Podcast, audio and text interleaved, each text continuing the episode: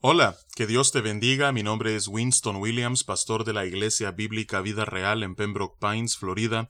Bienvenidos a otro episodio de Vida Devocional, un ministerio de la Iglesia Bíblica Vida Real, cuya misión es sembrar la verdad de la palabra de Dios en los corazones de los hombres y cosechar vidas nuevas para el reino de Dios. Para más información puedes visitar nuestra página web www.ibvidareal.org o seguirnos en redes sociales en arroba Vida Real.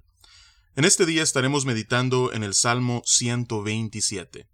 Este salmo fue escrito por el rey Salomón, el hijo del gran rey David, y el título del mismo es La prosperidad viene de Jehová.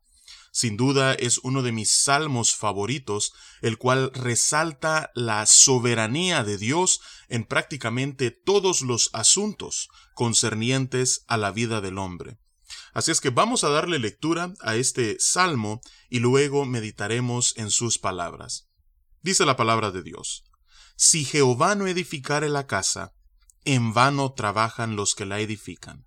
Si Jehová no guardare la ciudad, en vano vela la guardia. Por demás es que os levantéis de madrugada, y vayáis tarde a reposar, y que comáis pan de dolores, pues que a su amado dará Dios el sueño. He aquí, herencia de Jehová son los hijos, cosa de estima el fruto del vientre. Como saetas en mano del valiente, así son los hijos habidos en la juventud. Bienaventurado el hombre que llenó su aljaba de ellos, no será avergonzado cuando hablare con los enemigos en la puerta. Que Dios bendiga su palabra en este día.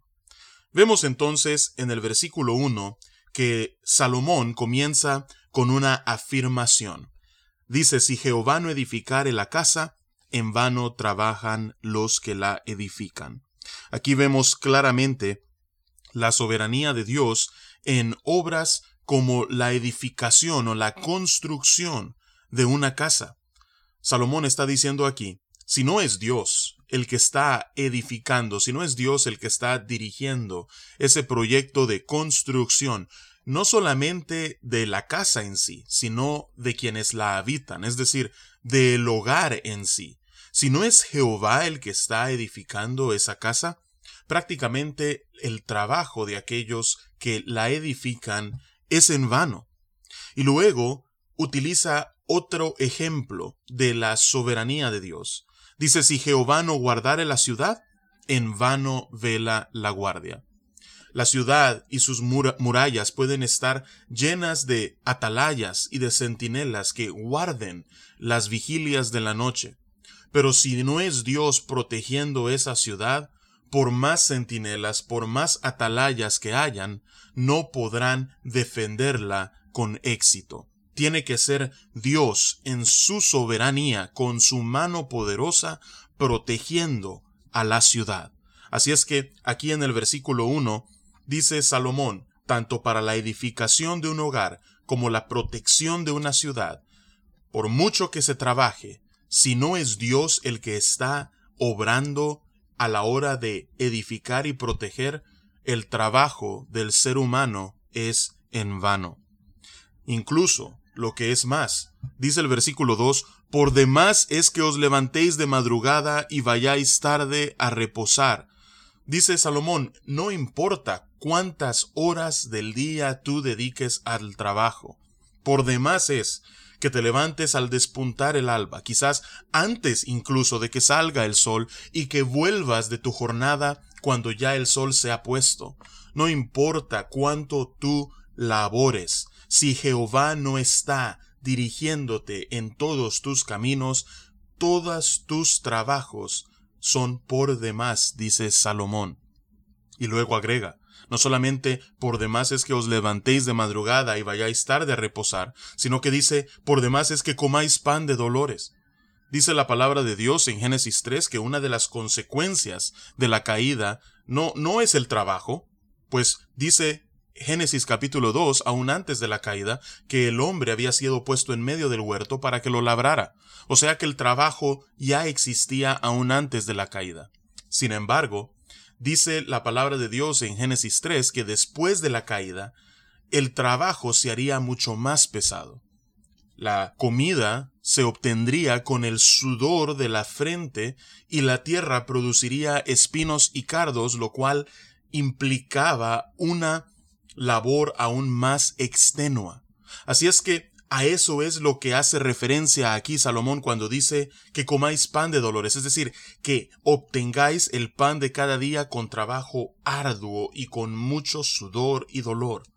Por demás es que dediques horas y horas. Si no es Dios el que está guiándote, si no es Dios el que está edificando y protegiéndote, dice el aquí salmista, el rey Salomón, por demás es que comáis pan de dolores, pues que a su amado dará Dios el sueño, el reposo, el descanso reparador, la paz que es necesaria para poder vivir una vida en tranquilidad, serena. Eso es algo que solamente lo puede proveer Dios cuando es Él quien está edificando y cuando es Él quien está protegiendo. Ahora, Salomón se mueve de lo que es la edificación de una casa, la protección de una ciudad, el trabajo que eso implica, a lo que es lo, la crianza de los hijos y lo que es el guiar a una familia. Dice en el versículo 3 en adelante, He aquí herencia de Jehová son los hijos, cosa de estima el fruto del vientre. Los hijos son una bendición para sus padres, según lo que dice aquí Salomón, en el versículo 3. Y luego agrega en el versículo 4, como saetas en mano del valiente, así son los hijos habidos en la juventud. Como flechas que en tiempo de conflicto, en tiempo de batalla, son útiles para todo guerrero que está en medio de la contienda, así son los hijos para sus padres, en tiempos de dificultad y de conflicto. Dice nuevamente, como saetas en mano del valiente, como flechas en el arco de un guerrero, así son los hijos habidos en la juventud. Así es que dice el versículo 5, bienaventurado o dichoso el hombre que llenó su aljaba de ellos, no será avergonzado cuando hablare con los enemigos en la puerta. Entre más flechas, entre más saetas un hombre tiene para que puedan estar a su lado en tiempos de dificultad y de conflicto, este hombre debe de considerarse bienaventurado o dichoso, dice Salomón. Pero nuevamente, aún en la labor de crianza, aún en la guía de un hogar o de una familia, es importante y necesario que sea Dios mismo quien esté por medio de su soberana mano, guiando, protegiendo, edificando ese hogar. Así es que yo te hago una pregunta en este día. ¿Sobre quién estás edificando tu vida? Tu hogar. ¿Cuál es el fundamento de quien lo habita? En tu trabajo, la gloria de quién estás buscando. en tu labor de crianza si eres padre, hacia dónde estás conduciendo el corazón de tus hijos. ¿Quién está derramando sabiduría sobre ti en todo lo que tiene que ver la labor de crianza? ¿Quién es el centro de tu vida? Porque dice aquí Salomón que para que tú puedas ser prosperado en todos tus caminos, tiene que ser Jehová el que edifique, proteja Así es que esa es mi exhortación para ti en este día, que sea Dios mismo, protegiéndote, edificando tu vida y guiándote en todos tus caminos.